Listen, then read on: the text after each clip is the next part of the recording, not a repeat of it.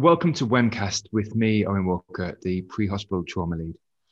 In this episode, we are going to interview Jerome Moat. Jerome is a paramedic that trained in London for London Ambulance Service um, and then transitioned to Yorkshire to embrace his love of climbing. He then returned to London during the first and second wave of the COVID pan- pandemic to help out. He features on, on a, a, a fantastic documentary about li- the life of a paramedic um, and how he uses climbing to transition from, from being a paramedic, uh, which actually won a global film festival recently. The film's called Lockdown Rock Up and follows the life of Jerome as he uses rock climbing to escape, uh, work on the front line of, uh, of healthcare during, uh, during COVID 19. The film won the Best Short Prize at the Kendal Mountain Film Festival and uh, celebrates mountaineering and outdoor culture. So the film highlights the challenges Jerome faced, but, but working both in Yorkshire and in London, and it tells a story about the first few weeks of the March 2020 lockdown. So welcome to the podcast, Jerome. Thanks very much, Ewan. Thanks for that introduction. Pleasure, absolute pleasure. Um, so let's just dive into the questions um, and just get your perspective on a few things, really. So, could you just speak to the main reflections of this uh, of the movie Lockdown Rock Up, and uh, why you first agreed to help make the movie? Yeah, well, um, the film really is a combination of what Nico, the filmmaker, and I wanted to express from from the pandemic. Uh, so Nico works in mainstream TV. His day job is working for uh, a TV show down in London. Uh, he does some freelance stuff on the side, um, but he's also, like me, a passionate climber. Uh, he loves the outdoors, he loves getting out. Um, and as is true for many people during the pandemic, it forced him to reevaluate what he was doing, uh, the direction he wanted to move towards, um, which was ultimately um, outdoor uh, filming and, and climbing uh, so what's interesting is that his father works, he, he's an, an A&E doctor, uh, and his sister-in-law is a physio for the NHS. So he wanted to honour the NHS in some way, um, uh, and and I, on the other hand, wanted to show as honestly as possible the reality of working on the front line during the pandemic. Um, and I think many of my friends and family um, and probably it's true to say a vast swathe of the population have felt quite removed from what's going on during the first wave.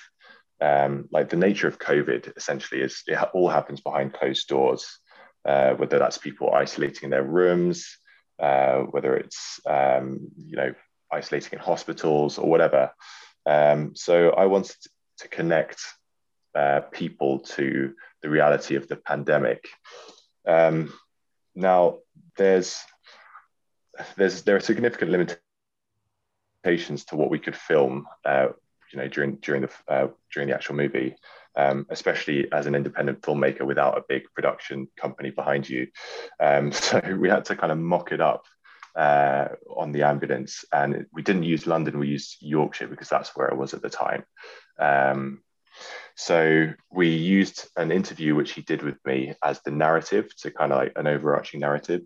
Um, and the whole process was actually really cool and, and quite interesting. Um, it kind of required a quite a broad skill set from both of us. Uh, we, you know, we wanted to make it both relevant to climbers, to experienced climbers, um, and also to non-climbers, uh, so they would kind of understand. So I, I hope it was kind of mildly interesting to to both parties. No, it certainly was, Jerome. And and what it really orchestrated and and showed quite nicely actually was the was the transition uh, from working on the front line and you know modalities of working in PPE, uh, working uh, you know under duress, days and nights, weekend shifts, lots of different you know disruptive elements to to to the pandemic, and then quite nicely how you transition to to, to rock climbing and just that kinesthetic feel across the across the across the rocks and just how you connect with rock climbing. So I think it, it showed both really quite nicely.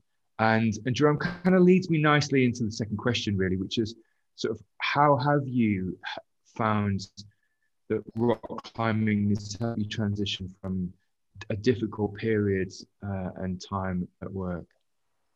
Absolutely. I mean, you know, I'm a paramedic and I love my job, and I will probably be a paramedic in some capacity for the rest of my career, as we touched on earlier. Um, but I'm also a climber, and you know, climbers have very strong identities. They identify very strongly with the sport. Um, it's one of those kind of fringe sports that I think attract a certain type of person. Um, so without one, I feel like something's missing. I feel a bit incomplete. Um, I mean, it, in our line of work, as you know, we go to some pretty unpleasant places. We see some pretty unpleasant things, whether that's people in pain, um, you know, life-changing injuries, the death of relatives. You know, we see people at their worst, um, and it can give you quite a warped sense of of humanity and society. Um, it, it can seem like a very hostile place, you know, full of risk, full of threat, and I think it's unhealthy to dwell on that environment for prolonged periods of time. So through through climbing, I go to you know some pretty epic places, um, both in the UK and abroad, um, and I want my memory, I want my thoughts. You know, when I'm thinking and daydreaming, I want them to be filled with those beautiful places. Um, you know, the cliffs, the mountains, the elements, and that works on both a macro and a micro scale. So I love traveling, you know, as many of us do. Um, I love going to these places, to the Alps and Catalunya and wherever, but also thinking about the moves and the holds of a specific route. Like when you pro- project a difficult route, it's like having an intimate relationship with a piece of rock. Um, you learn in such like intimate detail the shape of the holds, the difficulty of the moves, how you feel on certain crux passages. I mean, like a, a 30 meter route, you can have over 100 moves. And each one of those you will learn through repetition, through practice in, in really great detail. Just being able to visualize a route at, for instance, Malham, Malham Cove in, in the Yorkshire Dales, which is a fantastic place for, for sport climbing. Um, it's just, you know, like a really pleasurable thing and it, I think it's I liken it to a form of meditation where your, your mind has to focus in such great detail to climbing the route. Um, you have to overcome any performance anxiety, overcome any fear in order to, to be successful. Um, and I think a, quite a useful comparison is like I used to play the cello when I was at, I was at school. Um, and learning to recite a piece of music is very similar to, to projecting a heart route, um, you know, a route that's near your physical limit. Uh, it's like it's like playing a really intricate technical piece of music flawlessly, and you when you visualize, you use the occipital lobe. I'm sure I'm going to be shot by some neurologist here, neuroscientists, but as I understand, use the occipital lobe of your brain and to create these visualizations and simulations. And I always joke that climbers have very overdeveloped occipital lobes, you know, because we're always daydreaming, we're always like trying to put ourselves in, in the position of, of climbing a route, um, how we'll feel, you know, how to the extent of how, how the sun will feel on our back, the wind will feel. Um, you, you get to know, you know, routes in, in quite intimate detail. And I think that's like a really quite a precious thing to have. That's fantastic, and that that that kind of kinesthetic feel and or memory that you can display even in the moment or just recollecting those, those those, feelings how that hold feels how the rock feels uh, and then maybe identifying with that sounds sounds like it's um, not only not only helps you transition but that but helps you uh, focus completely shift your focus away from from the immediacy of work and and and the difficulty of work. So that that's fantastic and really actually makes sense to me jerome. So that's absolutely fantastic. Good. so jerome what, what are some of the fundamental differences that you found working in london compared to working in yorkshire? I mean what um, london for a start had it much worse than anywhere else in the country by a long way, both in the first wave and in the second wave. So, as I said in the film, you know, when when the pandemic hit, it's where there was the greatest need. So I felt, and it's my hometown. You know, I, I really wanted to, I, I, it, it breaks my heart to see it, you know, in that kind of state. So I felt like I had to give myself to it. Um, and I mean, London is a city like no other. Um, you know, the variety of the kind of calls you go to, um, the exposure to, to a whole variety of jobs, the patient demographic. It's just a fascinating place to work. Um, so I love it for that. And there are some conveniences of working in London. You know, you, I get to work with other paramedics, which I don't in in Sheffield or Yorkshire. Um, there are really convenient things like make ready, you know, which just make your life a little bit easier. So you know, the drugs are prepared, the vehicles are prepared at the start of shift. Um, so that makes working conditions actually quite favourable in London. Um, but uh, working in Sheffield so there are three stations here. Um, everyone knows each other. It's a bit more of a villagey kind of feel, um, and you know you just build a really strong relationships with your with your colleagues. And um, yeah, I, I, I, value both of them. So I, pre- I prefer working in London, but I also really miss Sheffield and Yorkshire when I'm when I'm away. Jerome, what what does in your mind, what climbing give you from a mental health perspective? Um, just when you've been on a tough shift or tough run of shifts, how does it sort of give back to you? Um, well, firstly, it, it gives me a, a, sense of purpose. It gives you a purpose outside of my job. Um, I think uh, as healthcare professionals, uh, you know, if you're a paramedic, a doctor, or a nurse, or whatever, you know, we identify very strongly with our roles. Um, we're very proud of what we do. Uh, I mean, what's you know, what's it's a very noble thing to do, isn't it? To, to try and improve people's health, their welfare, and occasionally to save their lives. You know, occasionally. Um, and I do identify very strongly with being a paramedic, but I also um, identify with being a climber, and I was a climber well before. Um, I was I trained as a paramedic, so uh, it doesn't really matter how bad a shift has gone. Um, I've always I've always feel like I've got a secret weapon, you know, like a, an identity to fall back on. Um, climbing is also a very physical, physically demanding sport. Um, I think it's, I mean, it's a sport, but it's also a skill and it's a discipline and it's something to be crafted and honed.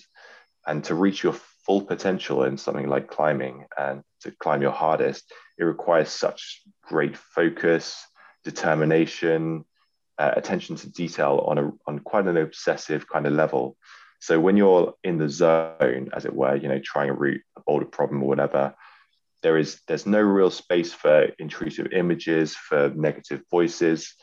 You must be fully present and tap into that flow state that is the holy grail of you know of each effort. Um, you don't always get there, but you know it's something to strive for. Um, so there have actually been studies on how bouldering in particular is really good for your mental health because it just doesn't give space to to any you know anything that may be occupying you at the time. Um, so I'm a big advocate of of doing something that gives you an identify an identity outside of your career or your work. Um, and being a, a like a, a, really quite a niche activity, albeit growing, there's also a fantastic community of people within it, um, like a, a really good support network, which I'm really grateful for. So I don't fully invest myself in the job, you know, in being a paramedic. And it also works the other way around. You know, if I if I get injured or you know if I feel detrained or weak um, or have had a bad session, I can also apply myself to to work, to clinical development, and so on. And I, th- I feel that that's what's really been lacking in in both ways. Really, is the, the availability to climb. Um, you know, all the climbing walls are shut, uh, and being in London means like outdoor climbing just isn't an option. Um, so I've I've I have felt that absence. Um, and when you have a relationship that's that's so strong with something, and it's suddenly taken away, it's like you lose part of your identity identity. And um, that's that's true of many climbers i think through the pandemic. Um, so yeah. Absolutely. And I, so i'm a big advocate of actually having uh, another identity outside of the work place um, because like you said you know if that if one is stripped away from you or um, sometimes is is is lost somehow it's not your whole self which is which is lost in the process. So absolutely. Now there's a conduit to a second question. I'm going to ask you about the demand profile uh, around the first and second wave but i think just the way you've answered that nicely around the mental health piece around climbing just what strains have you seen in the mental health on from the front line from other staff, and, and how's that played out? We'll come back to the we'll come back to the first and second wave and how it's escalated. But just from your observations, how have you seen this adversely affect the front line? Yeah, well, I mean that's a, a really important topic, and it's very you know I think it's something that's we're growing with we're having more and more awareness of around health, health workers and the emergency services in particular. Um, so uh, I, have a colleague of mine in Sheffield, um, and he wrote a really fantastic article about mental health in the ambulance service in particular. Uh, maybe we can just put a little show note and, and attach the article at the end to, to this blog. Um, but he in it, he says that we're never, you know, our next job could be our last. And that's quite a profound thing, you know. And I think all it takes is to be in the wrong place to see something that's particularly emotive. And, you know, who, who knows how you'll react. That's the thing. It's, a, it's an unpredictable, unpredictable environment, and we're never quite sure. Um, and I think um, the pandemic, through the pandemic, we've made some, you know, we had to make some pretty difficult decisions, particularly in the first wave when hospitals were so overwhelmed. You know, decisions that should have been way above our, our pay grade about, you know, who to take to hospital, who should stay at home, and potentially, you know, end of life.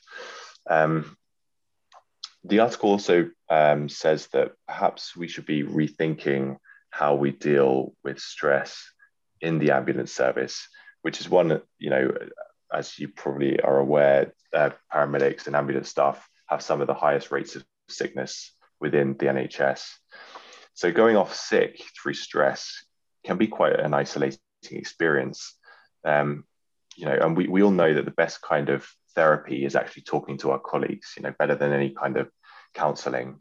Um, so after a bad job, um, without a doubt, you know speaking to your speaking to your colleague or colleagues or going back to the mess room it's just the best way to decompress um, they understand i think they understand and that shared experience makes all the difference you know it's it's you can't really go home you know and say that that kind of stuff talk about you know the the young suicide that you've just been to or whatever it just doesn't it, you know, it just doesn't quite um, have the same effect. There's just not quite the same shared experience there. So, you know, when, when you've been to a, a shift, you know, six COVID patients during the first wave, uh, two of whom arrested, uh, you know, one was a DOA, a dead on arrival. You know, it's just really hard for your family to and or friends to to kind of interpret.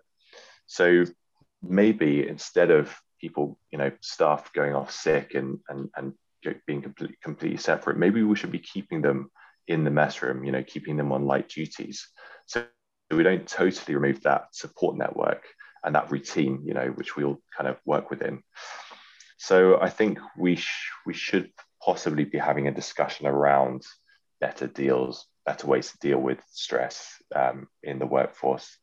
Um, yeah, I think that uh, there's we have a long way to go in this respect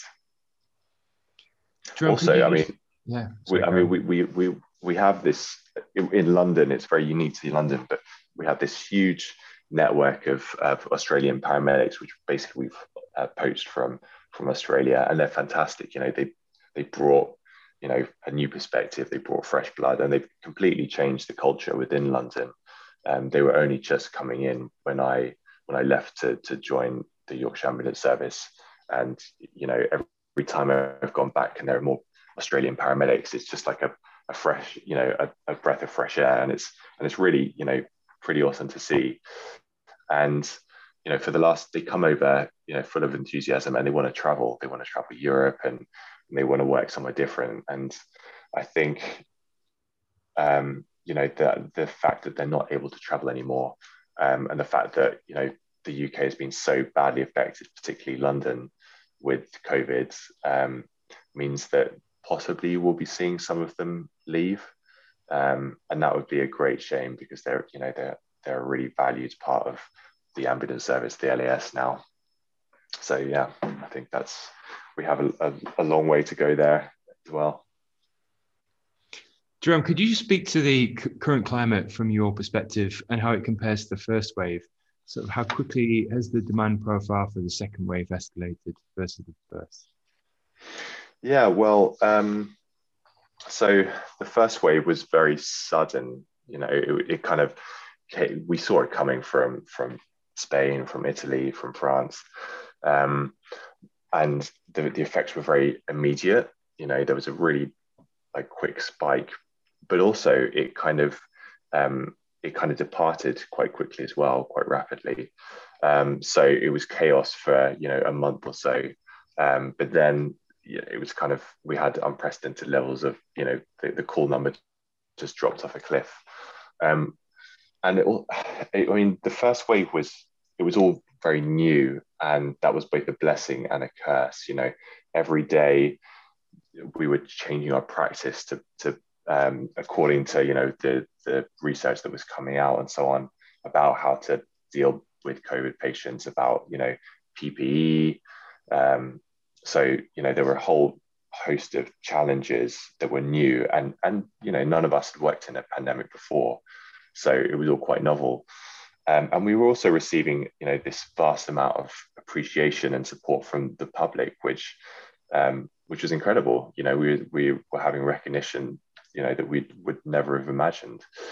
Um, whereas the second wave, uh, well, I mean, I think the worst thing about it is that we we could all see it coming, um, and you know that it was kind of preventable if we had the right political will or like public will. I'm not sure, you know, on from from where it stemmed, but it was preventable, and I think we, every healthcare professional, you know, every paramedic was just begging for, for lockdown to come sooner, um, which sadly it didn't.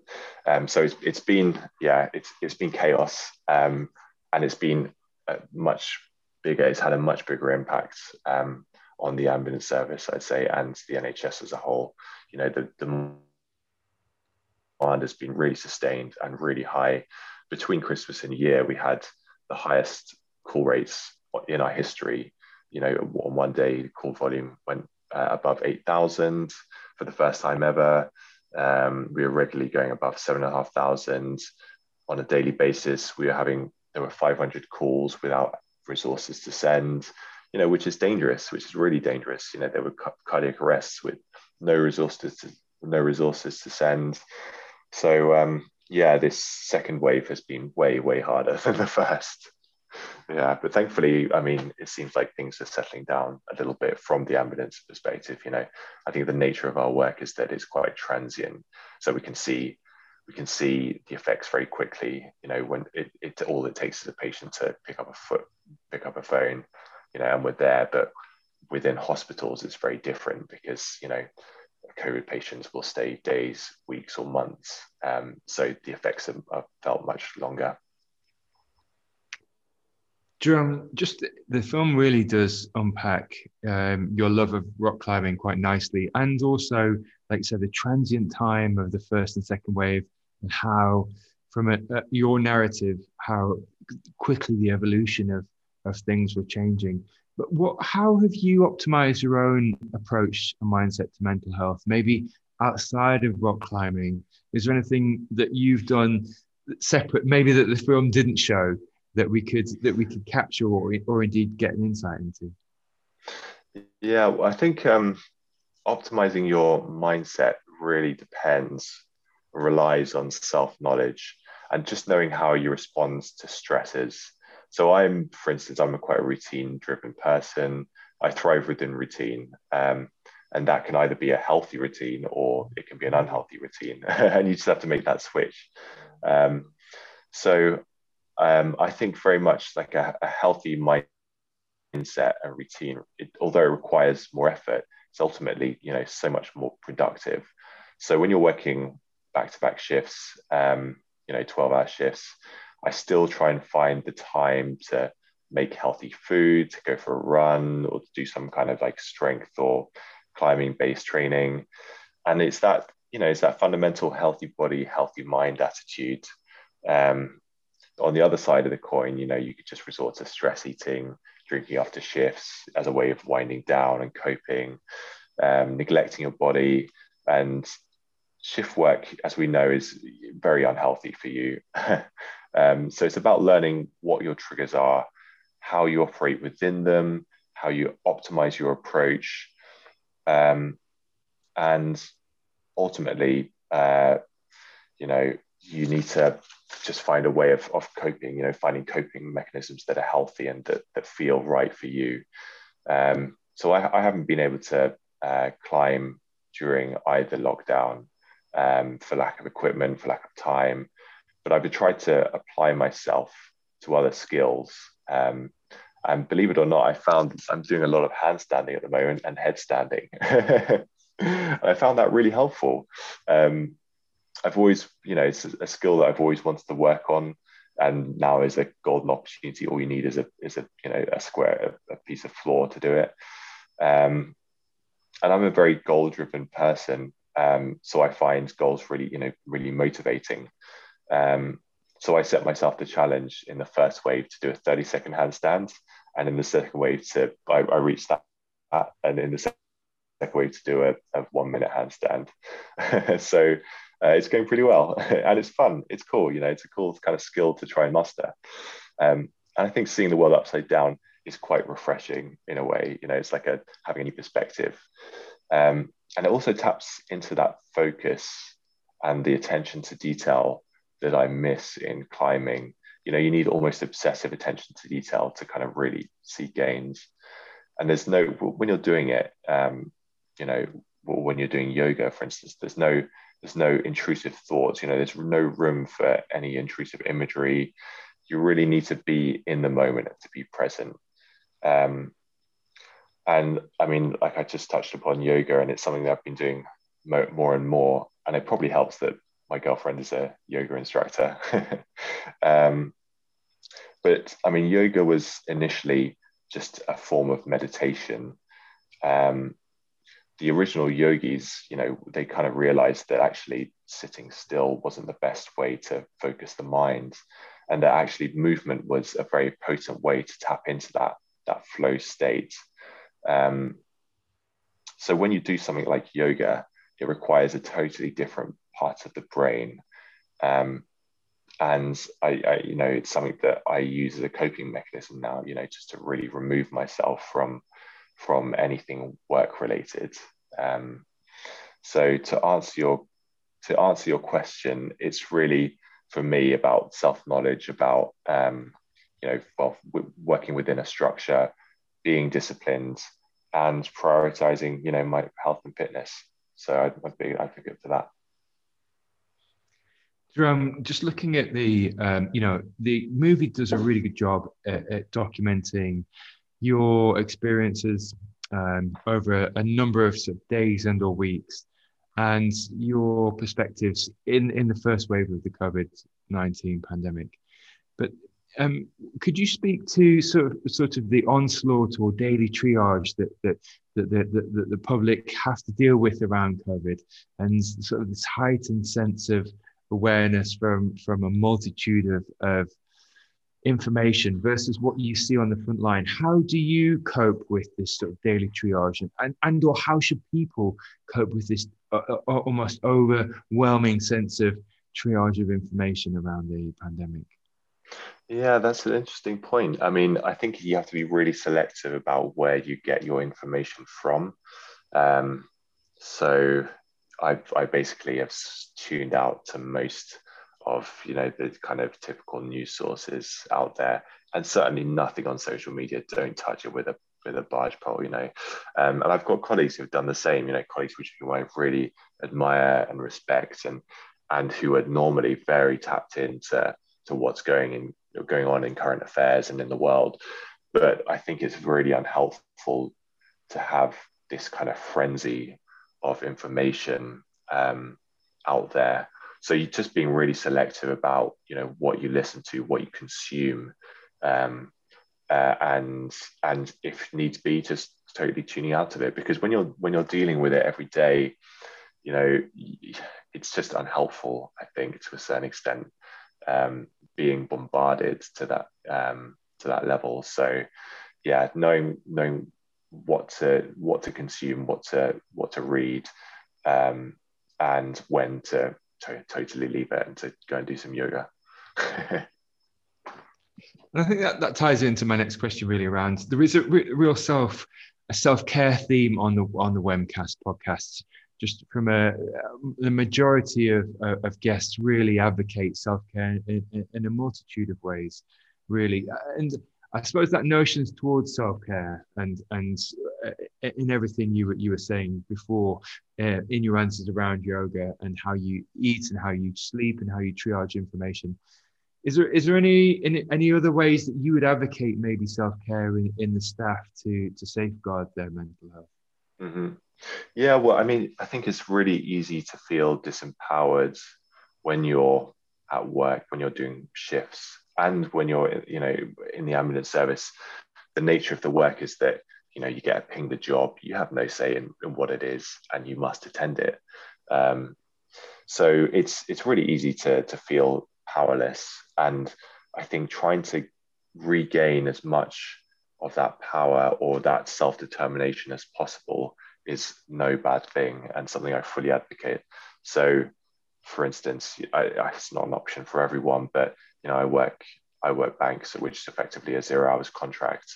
So I've tried to to get hold, get a handle on, on my timetable so that I can prioritize climbing, for instance, or you know, if you're a cyclist, you know, you know, going cycling. Um, uh, so getting that power, regaining that power, I think is is essential. Um, when I first joined the ambulance service, um, I really struggled to to adapt to shift work and find that life, that kind of work life balance. It was totally skewed towards towards work. Um, and I felt like I was missing out all the time. You know, all my friends were going on these really epic sounded trips, and and yeah, it was just um, it it just wasn't sustainable. Um, so that was when I made the decision to go bank um, and to move to Sheffield as well, so I could be clear, nearer to to climbing and to the Peak District, which I love. Um, so I think there's there's a lot that can be done as an individual, um, but there's also probably a lot more that can be done from a service or trust perspective. Um, there is, I mean, the LAS have done some really good things, really positive things like offering bank contracts. Uh, they have things like self rostering where people, staff can actually decide, you know, they, they still work full time or 30 hours a week or whatever, but they're able to, to what to decide which days and which shifts and which places.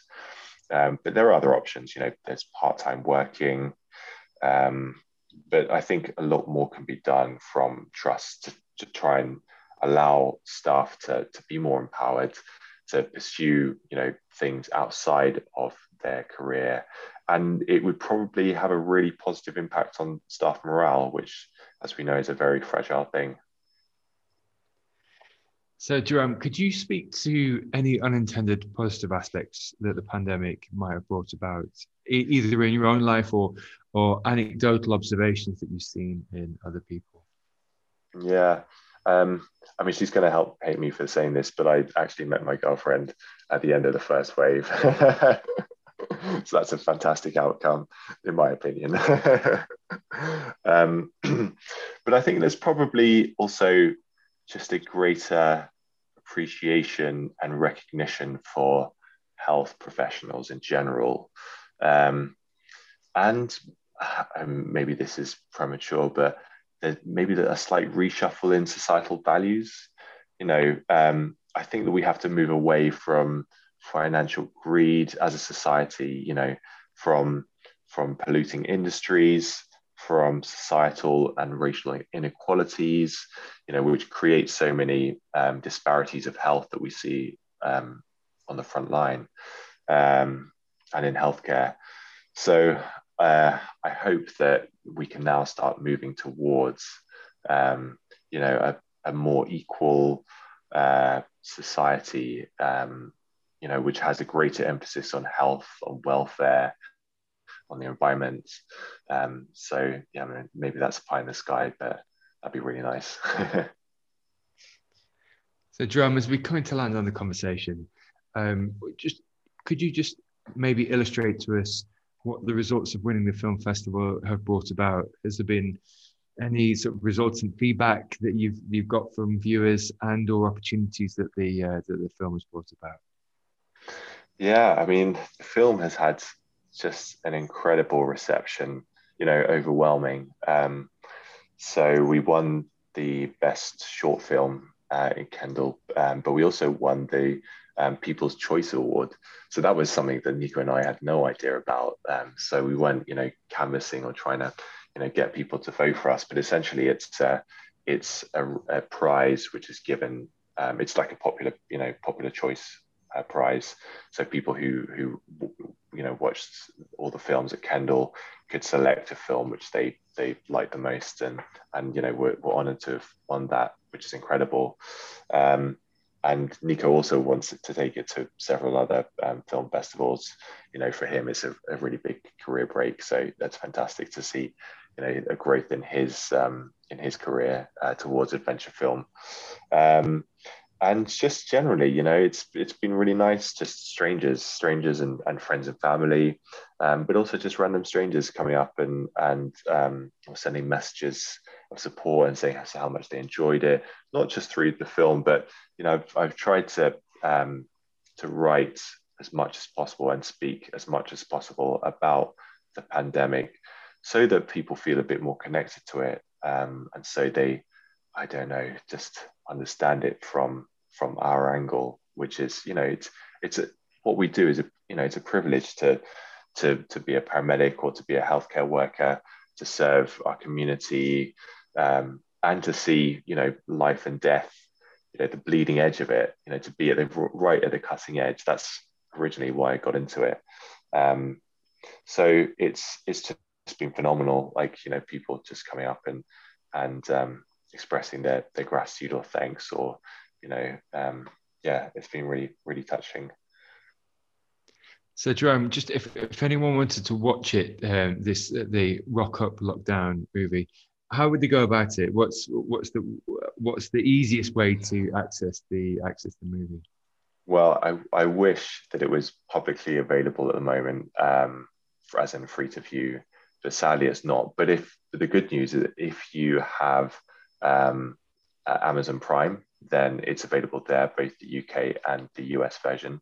Um, you could also purchase it for, I think, the small sum of £4.44 if you don't have Amazon Prime.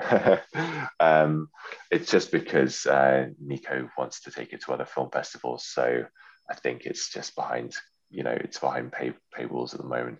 But at some point in the future, it will be available in the public domain. And I'm really thrilled for, for when that comes about.